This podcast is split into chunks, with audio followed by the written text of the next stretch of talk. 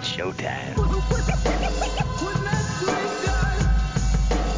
Stop eating my sesame cake. That's it, man. Game over, man. Game over. There's. Hello, boys! I'm back! Imagine what you'll know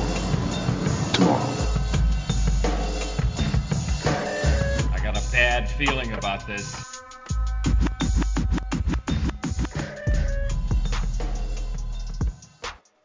Welcome to the most must listen to podcast in the entire galaxy, the Gorilla Brain Podcast. I'm your host, 8BR, and today we are going to be talking about 1995's epic masterpiece, Eddie Murphy's Prime in the 90s, Vampire in Brooklyn. But I am not alone today. No, no, no. Today I am joined by the Ronin Genji. My man, um, how are you doing today, my friend? I'm good, bro. Man, it's an honor to be here, bro. Thanks for having me. It's been a Yeah, minute no since we talked, though. Oh yeah, yeah, yeah. But you know, life gets in the way, man. But you know what? We're gonna make amends today. We are gonna talk about Vampire in Brooklyn, dude. It's Black History Month. Let's do it, big. Let's go, Vampire in Brooklyn. Let's do it. Taking it back to 90s Craven, man. Can't go wrong with it. Yeah, man. Yeah, a lot of people don't really remember this out of Craven's catalog. You know, they always remember Nightmare on Elm Street, Serpent in the Rainbow. You know, Scream. You know, Vampire in That Brooklyn really. It, yeah, it really gets it, it gets shaded on really bad, man. And it's like a, a, Always like a looked at as forgotten thought. Exactly. Yeah. It's always it's kind of like below the bar. And I think when they're doing that, it's always more of like the stuff that kind of made him define the genre. So the movies you mentioned are always the ones that's looked at. So this one was kind of like, all right, Eddie Murphy in a vampire movie. I guess it's because it never was looked at as a horror movie, but more of a comedy. But it definitely has elements of horror. But that was the genius of Craven that he was able to tap into um, multiple subgenres in one movie. Right. And you know what's really funny about that is, is that this the story was by Eddie Murphy and Charlie Murphy. Crazy, crazy. A lot of people That's don't realize crazy. that. Yeah, like you know, Prince served him pancakes and then he wrote Vampire in Brooklyn. I guess I, I don't know, but Beat him in a game of basketball. yeah, be, Oh, that's crazy. took him to the house, served him pancakes. Yeah, there you go. That's a good. But yeah, I mean- there. yeah, Charlie Murphy, man, putting in the work. Um, he did this, and I think um, what else did he write? He helped Eddie write. Uh, was it Harlem Nights? I think it might have been. He helped him on that. Harlem Night, Right. yeah, he directed that one, and he got all those legendary greats in there, man. That that's a crazy cast up, man. How you got all those uh, icons together like that. Yeah, absolutely, man. Eddie Eddie brings everyone together. Eddie is all about the fun. But uh, before we Yeah. get into it, dude, like I I just wanted to bring this up because we had mentioned that Craven is Mr. Horror. You know, people associate horror movies with Wes Craven. And what's Yeah. weird about it is is that Charlie and Eddie wrote this as a straight horror movie. There was no comedy in the original script. And then Craven had made the suggestion the suggestion that he wanted comedy in it. He wanted to make it different than any other vampire movie out there. So because of Craven, we got all the laughs and giggles out of this. That's cool. Yep. It kind of it kind of shows that uh, he's able to kind of jump back and forth, like I was saying, and that's pretty interesting because uh, you know if you look at some of his more modern stuff, it had a lot of humor, like the- when he brought back the slasher genres, when he did the supernatural, like all his villains were very satire, but they were menacing at the same time. So it was it was like a good blend. Like there was that fine line. uh, It was not too over the top. It wasn't too seriously, but it was like just middle ground fun. And I think that's probably why he went that way because Eddie Murphy was the star, and it makes sense. Yeah, Eddie had to he had to kick out. He had a contract with Paramount, and he had to kick out. I think it was six movies, and I think this was the last on his Paramount. And he's like, okay, I got one more movie. I want to do whatever I want to do. So here's what you're getting. You're getting Vampire in Brooklyn, and they were like, okay, whatever, put it out. You know, I'm sure it'll make money. Eddie Murphy, you know, but uh, yeah, I couldn't believe it. Um, so let's get into a little bit of the details here, dude. We um we got a 20 million. Oh, I'm sorry. I'm, I'm sorry. We have a 14 million dollar budget for Vampire in Brooklyn. That's small, man. That's small. Yeah, for a Paramount movie. Yeah. I mean, I mean, you Well, think it was a about some of the movies. then. Yeah, man. You think about some of the movies they kicked around in the 90s, like they were putting out money. But Vampire in Brooklyn just wasn't one of them, dude. It was it's sad. Why do you Why do you think it kind of uh, fell off like that? What's your predictions? I really couldn't tell you, honestly. Like it's it's got Eddie Murphy behind it. Maybe they just didn't have faith in him as a as a uh, a writer, or I mean, I'm sure they had faith in him as a, a main actor, as as you know the starring cast. Cast. But A Craven movie, yeah, it's kind of hard to sell, I guess. Right. You know, comedy guy doing horror. This isn't gonna make shit. Let's just keep the mud- the budget minimal. But it uh it made its money though. I mean, it made its money back. It was not technically a flop. Maybe in the studio's eyes, it was a flop. It made twenty million dollars, so it made a six million dollar profit, which isn't bad for a horror film, especially in the '90s, especially the mid '90s. Because remember, this is '95. The slasher the slasher genre isn't back yet. Horror was in a slump at this time. It was dead. It was pretty much dead. Yeah. I mean, what did we get out of the early '90s, dude? What did we get? Uh, the Dentist, uh, Leprechaun one and two. Like, what, what did we really honestly get? Like, Doctor Giggles. yeah, it wasn't really like slasher. It was more like the obscure stuff, more sci-fi, if you will, more of that Mhm. stuff. So the critics, man, the critics did not like this movie whatsoever. I'm gonna go down the list real quick. Uh, Rotten Tomatoes, it is totally rotten. It is 12% on Rotten Tomatoes. Oh wow, that hurts. I- Yeah, I know, right? It hurts my soul because this movie is so great. But IMDb gives it a 4.6 out of 10. Again, not that good. Metacritic, 27%. wow. But there is a, there is a oh. shining rainbow here. Okay. Google reviews. The people of Google have spoken, and 87% of the people like the film. That's cool. These must be. This must be a fan audience. Yes. Yeah. Yeah. But you know, you don't really get the you know, if you're scrolling through Google, you don't really get to go, okay, I'm gonna review all these movies. You gotta actually search for a film. So if you're searching for Vampire in Brooklyn, you're either one, curious, or two, you're a big fan. Yeah. Doesn't really I feel like really want to hear what other people are saying out there. Yeah. Yeah, it doesn't really feel like a movie where it's like a middle ground, like eh, it was okay. You either love it or you're just like, what is this? Did it ever like um get like a co-fallen? Did they ever like release this on Blu-ray or anything like that? Did it get like a re-release? No, no special editions or anything like that. Basically, what you got was a DVD scan. So that's Yeah. basically, and, they, and they just put it in a Blu-ray box. So that's basically all you got. Gotcha. I'm And you can uh, add- Scream Factory hasn't done anything yet. No, no Scream Factory. Um, and the only way you can get Vampire in Brooklyn in Blu-ray is in a four-pack. I looked it up. I was just, I was blown away how this movie just Wow. never got released, man. It's crazy. Yeah. Well, it makes sense why the traction never kind of picked up on it. Then they really wasn't trying to push it. It Just no faith. and and people caught on to it when it dropped, and then it kind of just went away. Interesting. Yeah, it's crazy, man. Especially with a cast like this, dude. We got the legendary Yeah. Eddie Murphy. We have the goddamn hot in the 90s, the 2000s, and even today, I would still go there. Angela Bassett. Good Lord Almighty. Yeah. Still doing it. Yep, she's uh she's uh ruling Wakanda currently. So yep. Yeah. Nine- uh, 911, the TV series. Yeah, she's, she's good, man. Yeah, American Horror Story, man. Dude, chick's been acting forever. It feels like, man. She's so good and just so beautiful and just heaven sent, my friend. Dude, Uh, if we if we had got X Men in the 90s, she would have been Storm. I'm just Oh, aim, oh yeah, yeah. If Hol- if Halle Berry would have stepped away from that, I think uh, Angela Bassett would have been a great choice for a storm, no doubt about it. Oh yeah. And then we All got uh we got Allen Payne. I haven't seen Mhm. him in a minute. Yeah, dude. Like, whatever happened to him, dude? Like in the '90s, he was all around, and then he just fell He off. everywhere. Think like he's doing a little bit more like television stuff right now. I, he's been doing a lot of uh, Tyler Perry uh, shows, like because he's got a new series and stuff right now. He has his own little kind of universe, if you will.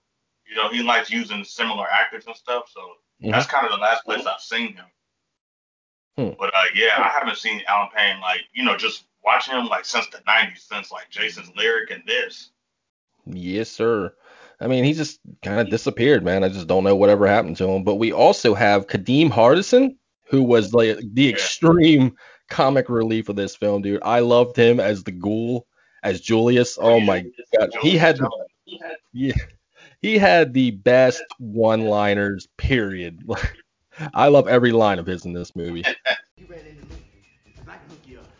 I'll make sure that uh, everything we do is gonna be right. But first of all, we in Brooklyn now, man. You gotta get rid of this big ass thing. You ever heard of a futon? They're lighter, they're comfortable, they, they're better for your back. You know, they even good to fuck on, man. This is bullshit here. You're gonna scratch your ass fucking on this. What's the matter? A couple of things to know. One, never sit on my coffin. Okay. Two, I want to find the girl tonight. Sounds good? Yeah. Is it three? I don't like mirrors. Ah!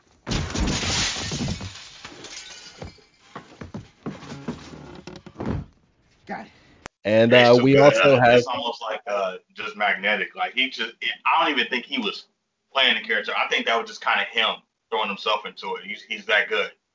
yeah Eddie. Eddie Murphy. He uh, handpicked him for that role. He wanted him. He got him. So there's a little known That's fact. And uh, the legendary John Witherspoon, R.I.P. My friend, man. You came in this Yeah, movie, R.I.P. Silas, and you were you were just like uh, what was his character in Harlem Nights? I can never remember his name, but he was pretty much that character, but living in the ghetto of Brooklyn. Yeah, he was kind of that. I forget his name too. Yeah, he even did the he even uh, did the bang bang bang line.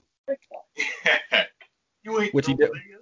Yeah, which he did, which he did in Harlem Nights, and then he took it over and brought it to Vampire in Brooklyn.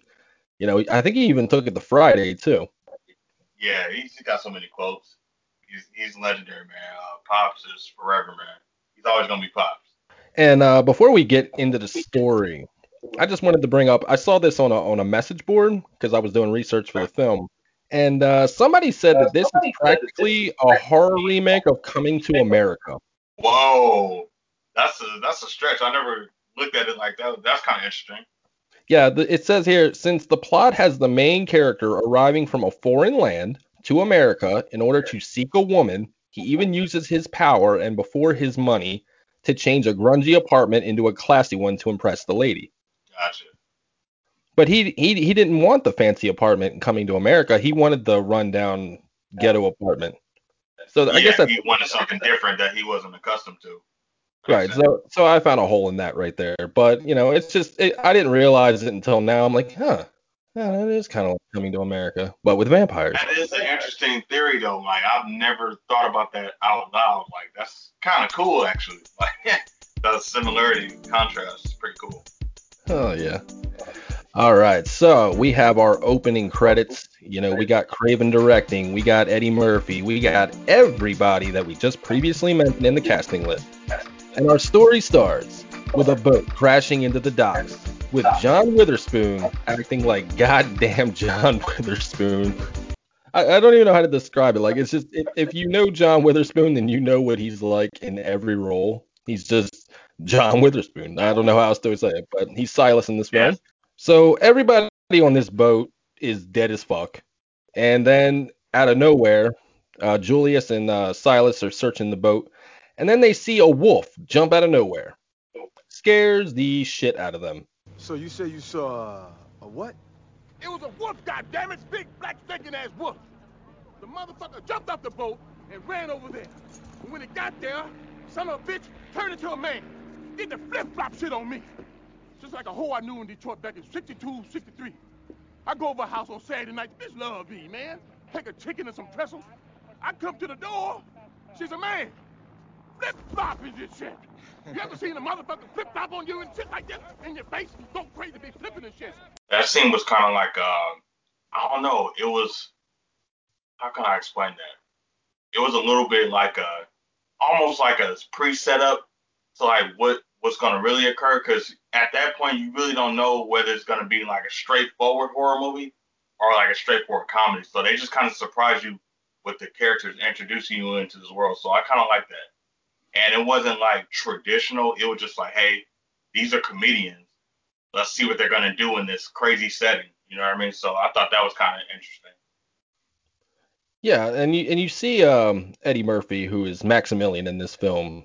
Uh, he he displays a whole bunch of different powers, and, and you know we'll probably get into that in a little bit into the story. But uh, we flash forward to it's essentially a cameo from Skinner from X Files, and I thought that was pretty cool. I'm like, they got they got Skinner playing a, an Italian mobster, just so out of character for him. Usually he's the professional type, but this one he's just like a, a like a, uh, a numbers runner or a, you know a collector, you know something like that. So I just thought that was kind of funny to see him in that role.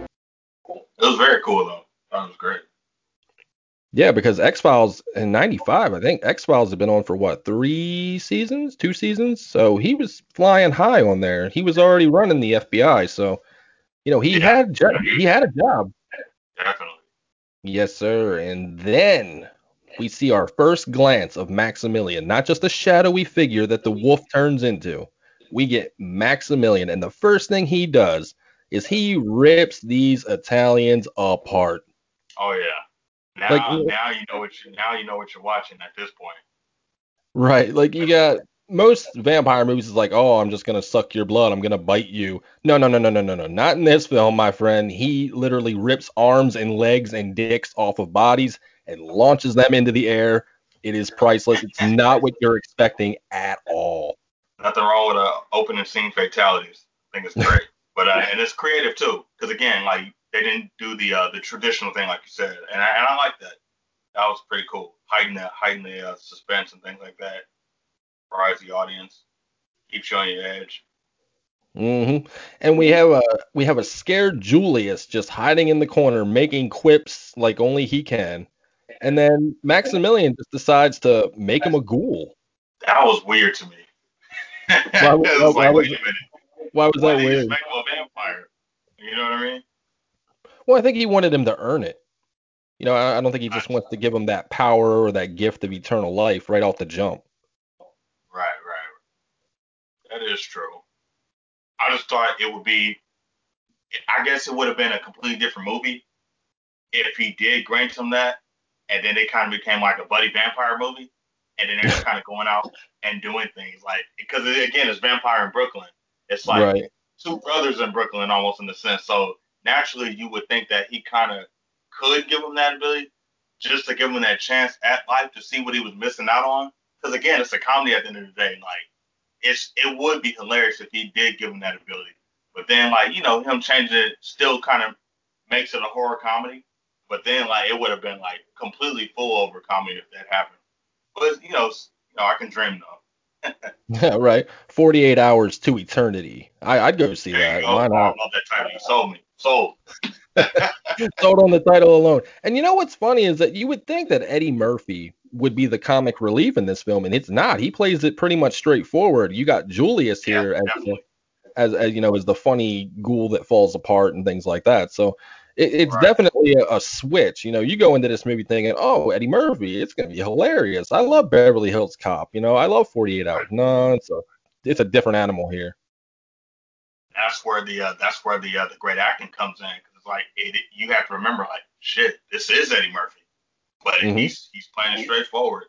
And then even Kadeem Hardison you know coming from TV and things like that also brings his performance up too you know because he is so funny. Naturally you think that he's going to be a straight man just because he's kind of the side character.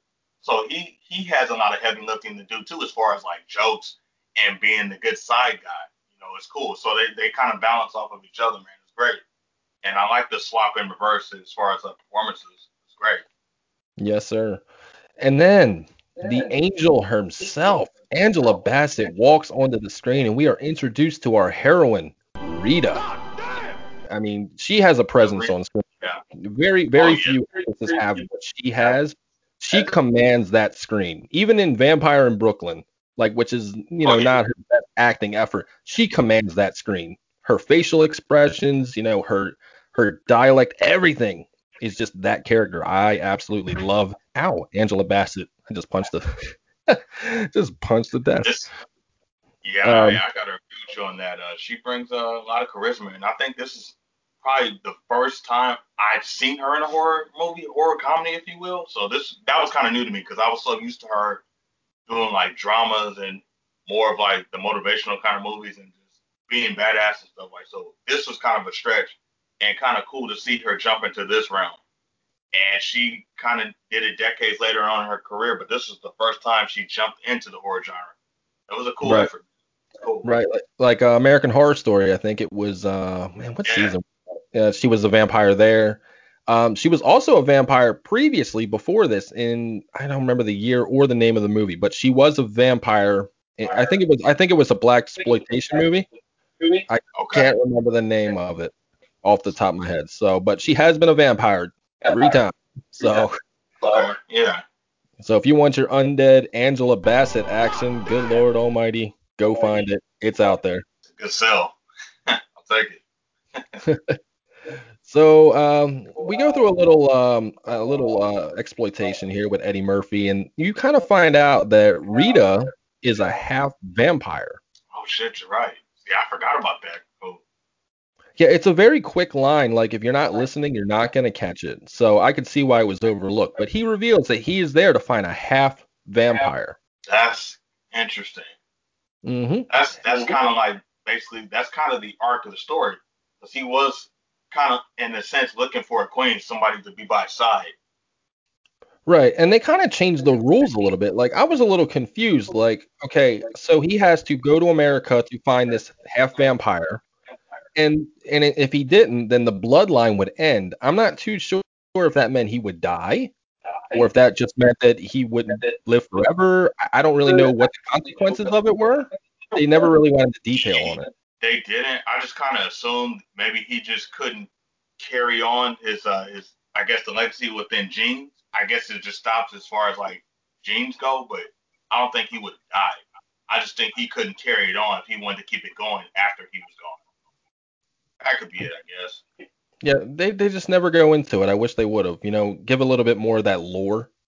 You know, I think that would have been really cool. Because the modern vampire myth kind of changes depending on what uh what universe or world you're talking about. You know, because everybody kind of treated them differently, but they Mhm. did things similarly when it came to killing them. You know, but like when it came to like manipulation and curse and invitations and stuff like that, everybody handled it differently. So it was kind of unique to see. Right, and we and I left out the part where you know we had talked about um Maximilian's different powers. Like um he, he turned into the wolf and all that. Well, there was a dog that was growling at him because it knew what it was and he just flipped it and it like exploded into the water. I've never seen a vampire with that power, Yeah, I've never seen that either. That was that was almost like a sense. right? Crazy stuff, but it was cool though. Yeah, but he has a lot of different powers in this film. Like I don't know, it's just it, it's different from every other vampire movie that I've ever seen. I, I think that's one of the things that I appreciate most about it is that it's just that much different. I don't know, it's just something about it. Do you think that uh, this movie was planned for more movies? Like, do you think that there was a sequel potential for this? Um, if it would have been, I don't think it would have been Eddie Murphy because he was dying to get out of his Paramount contract. He was very unhappy at the time. So I don't think a sequel would have happened, at least not with him. Give me a Julius movie. There you go. Give me a Julius movie. I'll take it. I'll take it. Hey, that'd be fun. So we go back to Rita, and she's having these awful dreams, and and she paints these dreams, and uh, going down further into the movie, he, you know, it uh, she paints what she sees in these nightmares, and they come true. So it's a little bit of fortune telling, another vampire power that you know they're precognizant. Um, Right. never heard that one before, but hey, you know, psychic vampires, we got them here. Yeah, psychic vampires, man. I, I've only heard that a couple of times here, and then when Stephen King did it in his story. So it's pretty cool, man. I, I want to see more psychic vampires, to be honest. Yeah, uh, Salem's Lot. Yeah. Yeah, I, I just got that on Blu-ray the other day. I just watched it. I forgot that it was three hours, and I decided to watch it at like 10 o'clock at night. Wrong answer. Oh, nice. Oh, yeah, definitely do. But uh, I, the whole power set with uh, Angela Bassett's uh, Detective Rita is pretty interesting because, again, this also uh, resets the whole vampire history lore. And then you kind of introduced to her and you're learning about what she's still trying to figure out. So she's kind of learning as the audience is learning. And I love when they treat characters like the people that are watching the story unfold. So that was always fun. And I agree with what you said about the uh, the originality and the power sets and how this differentiates from other vampire movies. I never realized that until you just said it right now. But when I thought about it and I was going through the list in my head, I'm like, yeah, this was very different from any other vampire movie that I've seen. I've seen a lot. Yeah, so we got Max here. He he gets a shitty apartment. Um, John Witherspoon, uh, Silas. I, I just want to say John Witherspoon, but I, I know it's Silas. So Yeah. uh, we have Silas is the landlord. He doesn't just work at the docks, folks. No, no, no. He's a double dipper. He is a landlord and an employee. So he runs this this shitty ass apartment place and rents it out to uh, Maximilian, who pays him in gold. So he gets this just crummy ass apartment. It's it's it's just it's dirty. It's it's dingy. You know, the only thing that's clean in it is a fucking mirror that uh, he tosses. of course, for a vampire, that's that's all they need is the mirror. So uh, we go back, uh, and then we have Rita, and she's back at the at the precinct, and they're talking about the case and all that. So you know, we got Julius here in like the worst disguise in the history of disguises. It, it's bad. and then you see him eat the um the cockroach, and that's kind of like a nod. That's kind of like the nod to uh, Dracula with Renfield. Right. So I, I thought it was kind of nice that you know you, you're tipping the hat. You know, you know, you knew what came before you. You're paying homage. You know, that's really cool of you. So, Oh yeah, nothing wrong with that. Definitely. definitely. because there was a there, oh my god, vampire movies have been made since the original Dracula, which was what 38, 36. I, I can't remember the exact year. Yeah, you talk about black and white silent film area. Oh yeah, generations from now, like crazy, crazy stuff. So that was kind of the uh, that was the trend, and that was kind of the lore then. And at that time, it was just kind of what was it like voodoo black magic and stuff, and then they kind of modernized it, you know, for us and stuff like that. So they had to be creative. So and then to see it be, you know, originalized again, really, really cool. So we're we're taken back to Max, and he's given a little disposition to Julius about you know a little bit about his background, where he comes from, why he's here, and things like that. So you're getting to know the um the Maximilian character, which is a lot different than how they usually do it in in vampire movies, because usually it's it's a lot of mystique, and that's part of the scariness.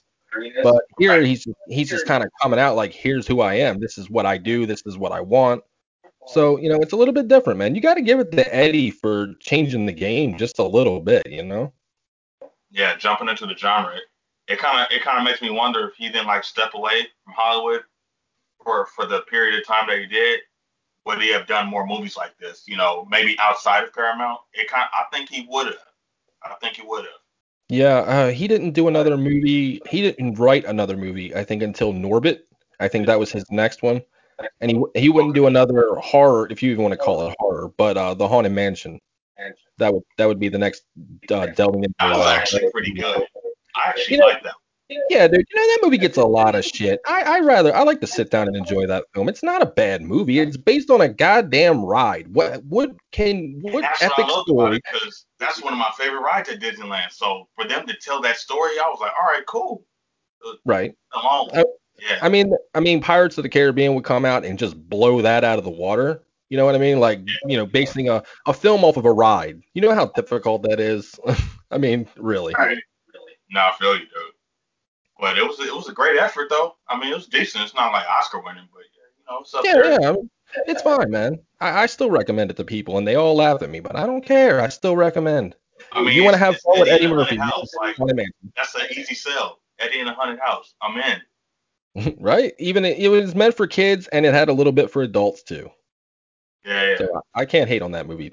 All right, so we're gonna go back to Rita's apartment for a little bit more disposition. So the storytelling element is here in this film, and I really appreciate that. It's a lot different. Like I said, it's a lot different from other vampire movies.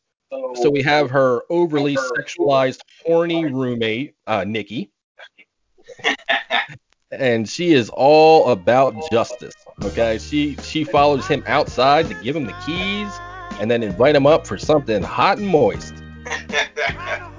Julius declines, but old Maximilian is here for some kind of mind-blowing sex that they're about to have, and boom, Nikki hears it, or um, I'm sorry, um, uh, Rita hears it, and she just kind of covers her ears, like, oh, there she goes again.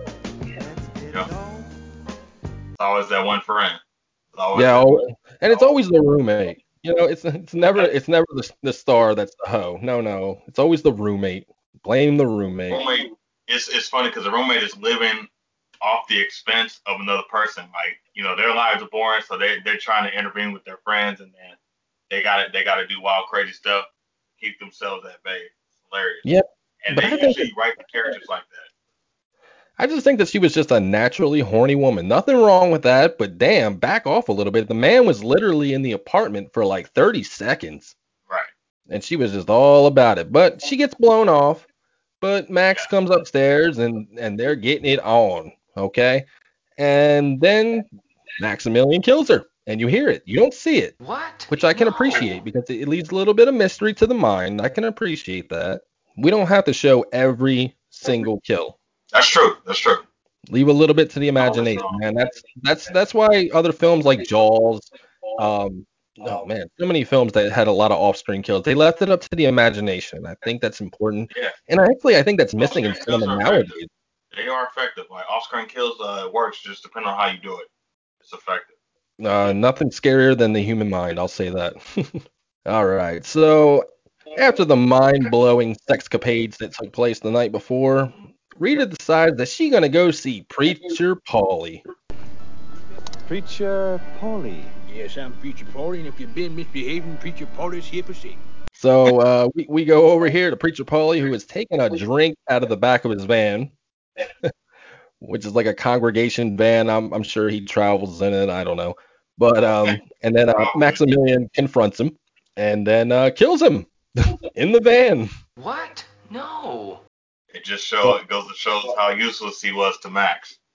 Right. Well, he was pretty useful because he was kind of close to Rita from from that religious uh, aspect. So she was going to him for guidance, and he he needs to get to know her. Now they don't come right out and How say it. are, you know how vampires get when it comes to like cult and religion and stuff. They're they're more traditional. They're not like religious per se. So that's it's almost kind of like demonizing them. You know what I mean? Mm-hmm. And almost I like almost like yeah, it's almost like spitting in the face of God kind of thing. Yeah, I get that. yeah. But um, and, and I noticed something that when, when we finally meet Preacher Paulie, man, he, he has the Sherman Klump voice. Like that is pre Nutty Professor Sherman Klump right there. and I love every bit of it. So uh, yeah, Preacher Paulie, he did. And, uh, and then we get, I, I think, it's probably my favorite scene in the entire film is the is the epic sermon scene. You know, when when he walks into the church and his, uh, hair Yeah. starts lighting on fire, well not lighting on fire, but starts smoking. He's just like, God damn! and they all, they all turn around and they're like, what did he say? oh, that was too good. Yeah, it's, it's just That scene, that one scene right there, it, I, for some reason, ever since I was a teenager, it reminded me of that that Michael Jackson Pepsi commercial where he was on fire. oh jeez, oh yeah. Crazy. That that So one scene, I don't know. It's I think it's the way it was shot, the way they filmed it. It's just crazy. It's funny though. Crazy coincidence. Now, do you think it's a nod because um, in Eddie Murphy's Raw, didn't he wear the Michael Jackson uh, red outfit? Yes. Yes. Do you think that was a nod to Mike? that would be cool if it is? Well, I, I know that I know that uh, Michael Jackson and Eddie Murphy were friends in real life. So Yeah. yeah, I mean, it could have been. I mean, we don't know. Only Eddie really knows. So So so that I can't even talk about it. The the sermon scene is so great. Evil, evil is good. Evil, evil is necessary. Evil is necessary. Thereby, if it's necessary, evil must be good. Just just so good. And um he he knows he knows getting into them characters. Yeah, yeah, and he uh, he played uh yeah he played a couple characters in this film, and one we're gonna talk about in a second. But he's uh Preacher Paulie right now. Yeah. And then um so we move on to the um the Italian restaurant scene, and then he impersonates Guido. So here's another power that we're talking about. Now he can transmorph himself into people uh, that have, and it's kind of cool how they do it too, because they all he has to do is find a little bit of evil in him. He just needs a way in, and then he can become Right. you. So, it's not- like kind of like uh, self-summoning or something like that? I don't know. I I don't really know how that power works, but you know, all he needs is that little gateway to get in and become you. He doesn't have to like bite you or kill you or anything like that. That's just a bonus for him. But if he finds out, because remember, in, in a later scene, he's trying to find a hole in justice when they're sitting there in the precinct, and he can't find one. So he can't. He would get to know uh, Rita a lot better if he was justice, but he can't find a hole. Got it. So he's he's bending reality with his supernatural. That's pretty cool. Yep, another uh, epic vampire power, man. This is why Eddie Murphy is the best vampire ever. Oh yeah.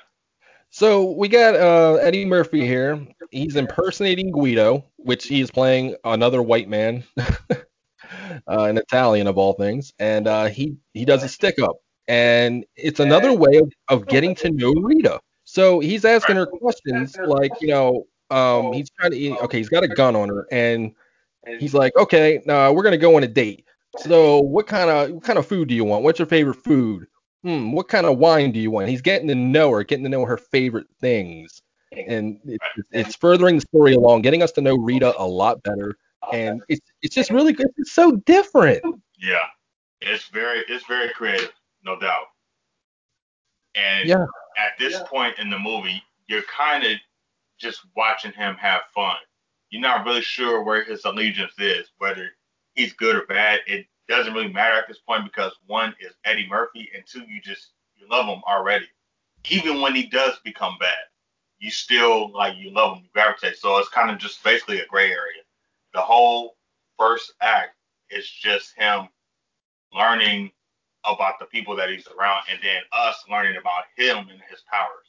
So you, you're getting kind of two stories in a sense. Yeah, I believe that's called proper storytelling, and it lacks in a lot of movies these days. So kudos to Eddie on that one, man. So good, yeah.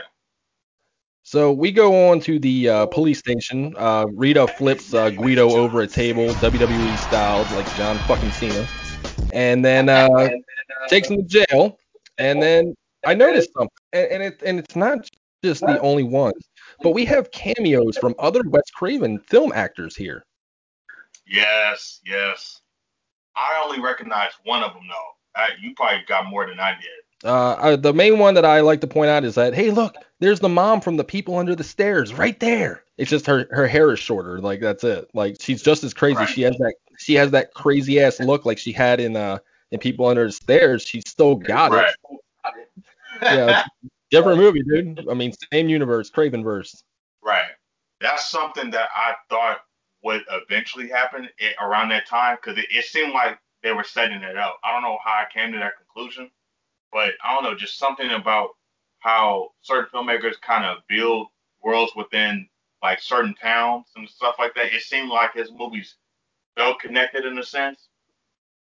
Yeah, most Craven films were small towns, things like that. Yeah. So yeah, I, I mean that can make sense. Yeah, I get that. Um, almost like Stephen King has Maine, you know, parts of Maine. You know, it's all under that umbrella. That- yeah, exactly. I think that that's cool though. I think more directors should do that.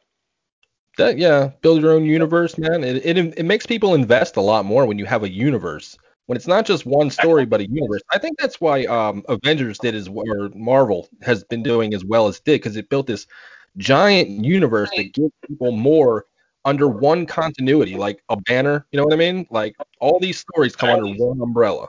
Look where they are now. Billions and billions of dollars later. So um, we got Max here. He's still imitating Guido. Okay, and he's uh, he's rallying up uh, Julius, or not Julius. I'm sorry. uh, he's rallying up Justice and Rita to kind of separate them because he, they're kind of revealing feelings for one another, and he doesn't like that because he's trying to get Rita. So he causes uh, people under the stairs lady to try to stab a cop. So she goes to stab him and she gets subdued. And when the cop turns around, Max is back to looking like Max. He's not Guido anymore. He's back to looking like Max. And he's like, he went that way. Just uh, just a small bit of subtleties in this film. I, I just absolutely applaud. Oh man, I always love seeing the, the powers into effect. So we fast forward a little bit, and we got we got Max back at Rita's feet outside of her apartment yet again. You know, put, putting the moves on her. You know, he tried at the club, and you know that got fucked up by Julius. We skipped over that scene. My apologies. Uh, but Uh, and uh, so we got Max. He's he's getting a date for Rita. You know, that's uh, the main point here. He says, you know, if if I can just get her to dance with me one time. So he gets the date. He sends the car. Julius picks her up, and he gives uh, Justice a little uh, razzle dazzle, little verbal razzle dazzle before going on. You thought you was gonna get some, huh? Better take your ass to get a pizza. Ain't no pizza places around here. just just the one-liners in this film are so great. Oh yeah. So uh, okay, Max picks up. Or I'm sorry, um, I'm getting names mixed up left and right over here. Um, Julius picks up Rita, and she and when she walked out of that apartment, good. God So wow, Angela Bassett. Whew, I got no words, brother. I got no words. That, that that glamorous is real. Uh, she didn't need that glamour, son. That was El Natural for her. I'm telling you. Oh yeah. Ugh, she didn't need that vampire power, no sir. So she's on the way over to Max's apartment, which is still a shit show. All it had in it was a broken mirror and a coffin. So he's doing all every spell. He said he even says it. He has a little uh, monologue here where he says, "I used every spell that I could conjure up to make this place look like like you know expensive living, you know, really nice." And uh, so so the date progresses, and Max finally he gets that dance with Rita the moment he's been waiting for the entire film. He gets it and he takes the bite out of that fine ass. Yep. That was the whole point, just to get close to her. Yep, he he hypnotized her. He told her every everything that he had learned about her, and I, and I thought that was cool that the story came around full circle. Is that you know everything that he has learned about her is now being used against. And how often does that happen in movies? Like that's that's pretty cool for him being a vampire too. Like to for that to happen to a person with powers, and then not really, you know, I guess kind of taken in what someone you know receives. Because in certain movies, like certain characters will have certain conversations and they'll talk and they'll explain things to each other, and then it's kind of forgotten. You know what I mean? Mhm. So that's rare to put a little detail into that. Because most movies common now, you know, conversations are forgotten and then they just kind of go on and then it's just like random dialogue. But here, you know, everything mattered. Every every conversation they had mattered. Yeah, that's absolutely right. Like um, just all the little subtleties just add up in this film, and I think that's just missing in storytelling these days. And you know, kudos to Eddie Murphy and Charlie Murphy for bringing it all together, dude. Like, and, and you know, in most vampire movies, like all, all they do is do the little you know, stare, the hypnotizing stare, and then it's like, oh, you are mine. This Yep. one, Eddie, Eddie Murphy had to go that that extra mile to get to know her. To like to do the things that he wanted. Yeah, he he had to invest in her. Yeah, no other way. Yep, can't ca- you can't say he's not a romantic. Yeah, but Really- even then, like when you when you kind of think about that out loud, for him to really invest in her, it kind of made him vulnerable in a little bit to a degree. Yeah, because yeah, yeah, and I want to bring that up is that I don't I don't want to give away anything, but you know, eventually later in the film during the final battle, you know, he trusts Right. Rita, so he kind of fucked up. He kind of fucked himself here. By, By getting, getting- close. Exactly. Yes, exactly. I didn't think about that until just now. Wow, this movie's a lot deeper than I thought. Yeah, it really is. There's a lot going on. It, that's why I asked the question earlier. Like, do you think that there was possibilities of like a continuation? Because it seemed like that with some of uh, Craven's uh, one-off movies. Like they, you could have come back to this world in a different way, and then just focus on it from another family or from another perspective. I think so.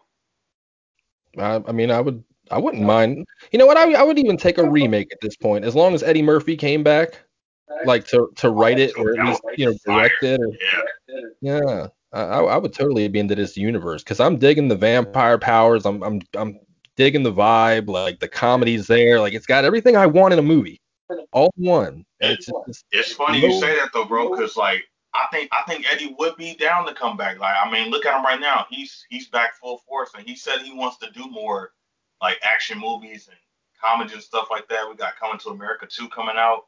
He's Mhm. back that. He's doing another Beverly Hills Cop. Bro, who's to say he wouldn't come back and do another uh, Vampire in Brooklyn, maybe spinoff or whatever? Who knows?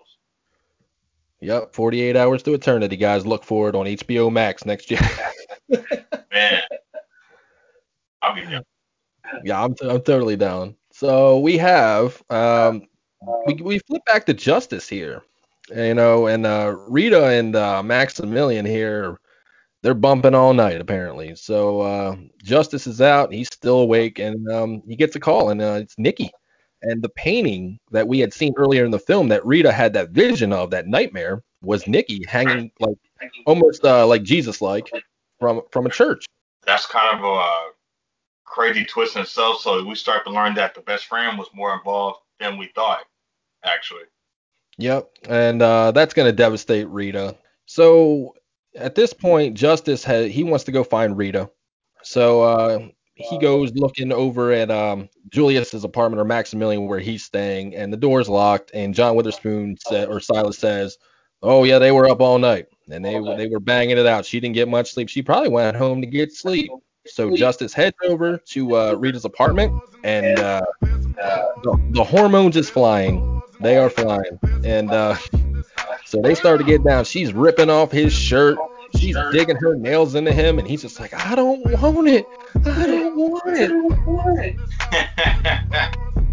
You know goddamn well you want it, boy. That's Angela Bassett, man. You are a fool if you don't want it. But uh, That's a crime to not want it. That's a federal amen. So he eventually gives in, and uh, she sees the blood dripping off his back because she had dug her nails deep as shit into his back. So yeah, normally they go right for the neck, or you know they do like the fingernail on the chest thing. Nah, she, she clawed the shit out of him, Freddy Krueger style. Maybe that was a Craven nod, you think? Oh yeah, yeah, definitely not. definitely a not. Oh, I'm all about it if it was. I mean, maybe they slipped it in there. Maybe you noticed. Maybe you didn't. I don't know. But I'm all about it. I'm going to say that is a Freddy nod. It's definitely a Freddy nod. Only thing missing is welcome to primetime bitch. That's it. I'm sure they, I'm sure they could have snuck that in with Julius somewhere. right? I thought it would have been gold. All right. So she um so she decides that she wants to take a little taste of old Justice. So she goes in for the bite, but then she sees her reflection. So she's not full on vampire yet. Yet. She got bit and and you know, Eddie Murphy, you know, they, they did the hibbity dibbity and all that, but she is still human. She's not she has to do I, I and I want to say maybe she has to do her first kill to become a full on vampire. Like she has to drink human blood for that transition. I think so. I, I think for that to fully change, yeah, she has to fully invest as well too. So I, Yeah. I think it just takes commitment on both sides. Yeah, that's a good point.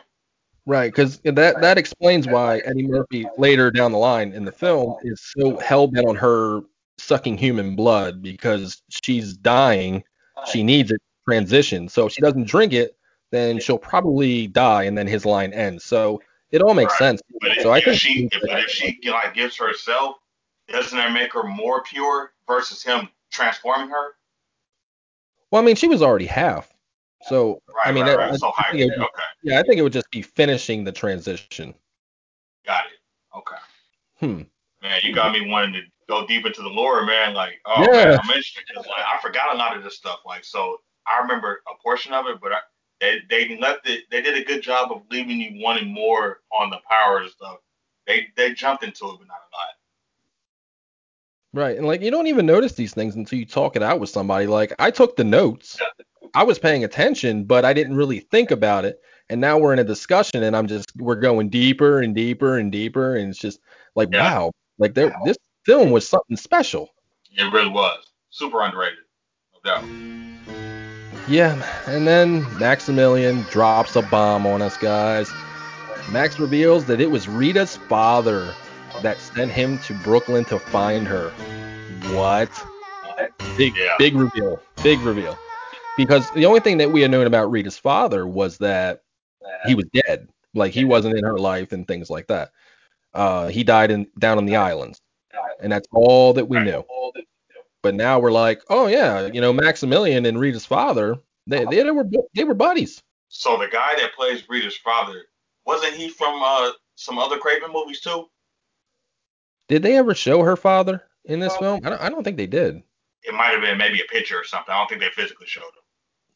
Might have been some pictures. I, I want to say that Dr. Zeko was from um, Serpent and the Rainbow. He sure was. Yeah.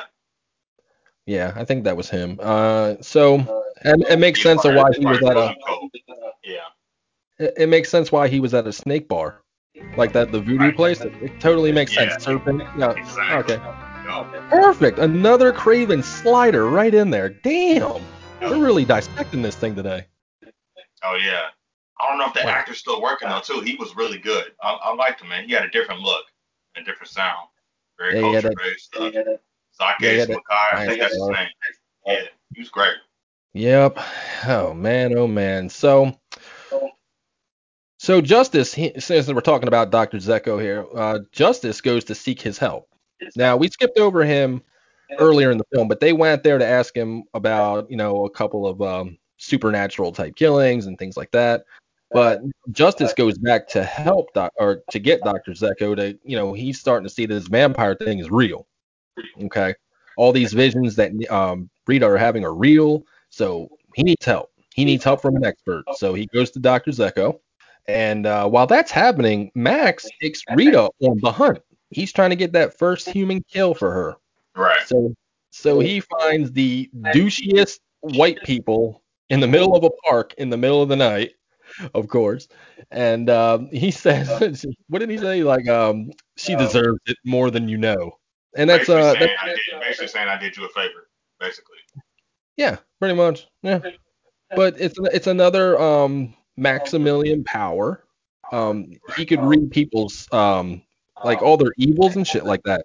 So he probably looked at the at the white girl that was in the park, and she was probably just some evil piece of shit, you know. And he's like, you know, she deserves it. You know, we don't know. Something it's it's always usually like a story from the past. Probably something she did and you saw it. She said, uh, I I, bel I don't believe in your oppress your oppression and shit like that. And I'm just like, oh geez, they Yeah. slid that one in there. yeah, of course. So Times definitely different time. Can't do that today.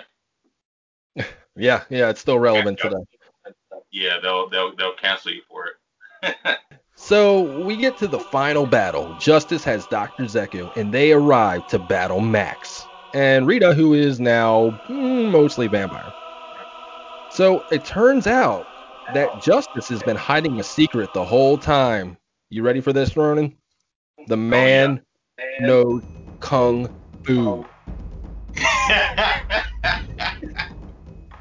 that was legit. I ain't gonna lie, dude. I, I when I seen that, I was like, wait, the dude from New Jack City is do, knows martial arts. Like this is crazy.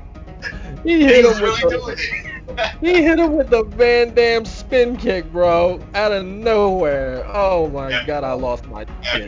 yeah, that was cool. I'm not gonna lie, that was cool. So after uh, a little bit of a throwdown and a, a little bit of back and forth with the Rita character, um, you, you you think that Rita is gonna you know probably kill Justice and drink him you know things like that, um, but she has a change of heart and she stabs Max through the heart, thus stabbing me through the heart because we have grown to love Max throughout this film. Damn it, and uh, it was sad to see him go. But what was really cool though is that he was in his full vampire like makeup at the end of this film, dude. Like he had the full Oh, yeah. on face. Full on Like- makeup and practical. It was pretty cool. Yeah, and you could still make out that it was uh, Eddie Murphy, but I think that was kind of the point. Yeah. Barely. Well, you know, Ed- Eddie has a distinct look, and I think it's cool because it's like it's him, but it's not him. You know what I mean? Right. Like when he played the uh the white Jewish guy in Coming to America. Like you could tell it was Eddie because of the eyes. Like you Eddie Yeah. has a very distinct eye shape. Yeah. So yeah, it, you know, you could tell it was Eddie. With the prosthetics on him here were just so thick, like you could barely make out that it was Eddie oh. here. Like the full contacts in his eyes. You know, he had like Yeah. a protruding forehead, and it, it was just it was great for practical effects.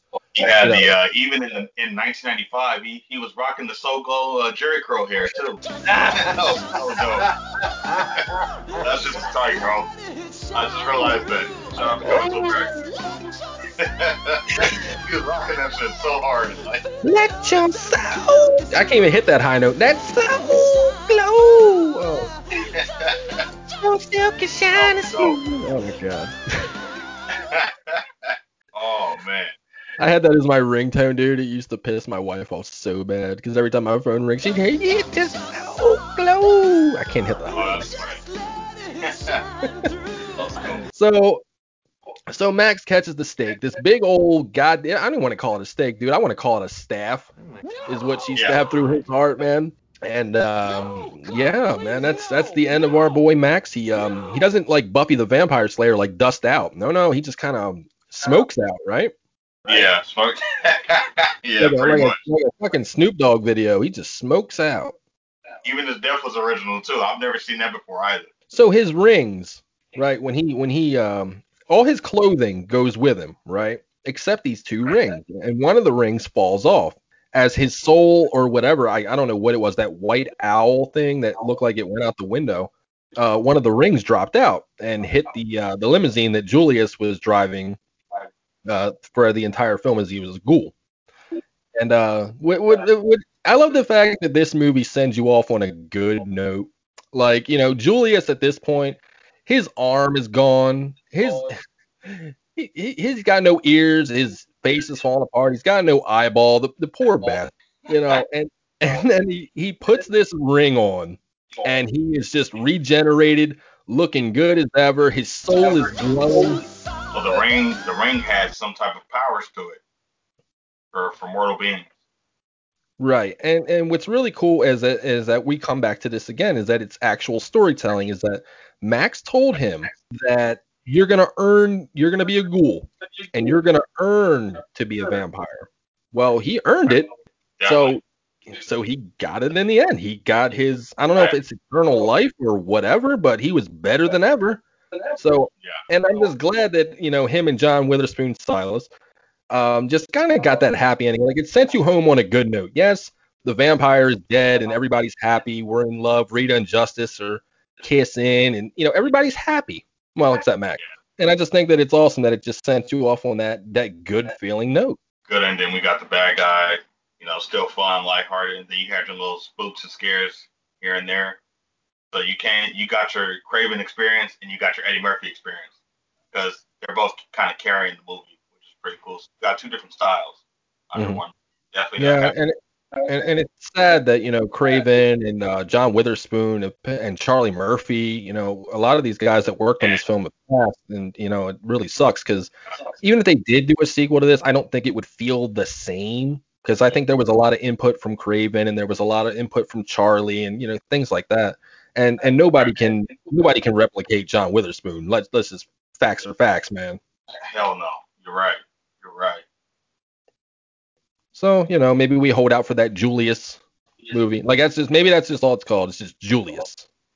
And, Yeah, only, and, only, mhm, and only me and Ronin are gonna know what's up. We're gonna be like, oh shit. Oh, yeah. hey, Kade- Kadeem Hardison's still here, man. He's still here with us. Yes, sir. Yes, sir. He's still acting, still doing stuff, man. I'm, you know, Oh yeah, he's still doing it. L to the yeah. So, all right, it's gonna be uh, final thought time, Ronin. So, um, what what is your overall feeling on this film now that we've had this discussion and we've gone deeper into the lore and the storytelling and the jokes and everything else? How do you feel about this film? How did you feel about it prior, and then how do you feel about it now? Uh, prior, I was like, you know, it's a good movie. Not my favorite Craven movie. Uh, our aftermath, you know, discussion and things like that. Uh, I want to revisit it again, and I, I want to find out what's going to happen if they release this on Blu-ray because uh, I think it's a underappreciated Craven movie, and dissecting it, I have a bigger appreciation for it because there was a lot that I missed, but it was a lot that I do remember. I do remember the performances, the great performances that it had. Uh, you got to see a side of Eddie Murphy that you normally don't see, and you got to see him in a genre that you normally don't see him in. Same with uh, Angela Bassett. Uh, Craven diving into the world of like comedy and vampire mythos. So I got like basically two combos in one package. It was cool, man. And then you uh, brought together a bunch of legends in here. Some gone, some still with us. So it was a lot going on. There's a lot of history in this movie when you talk about pop culture. So in that sense, it's very impactful. And uh, I have a bigger appreciation for it now, though. Definitely, definitely. Awesome. Awesome.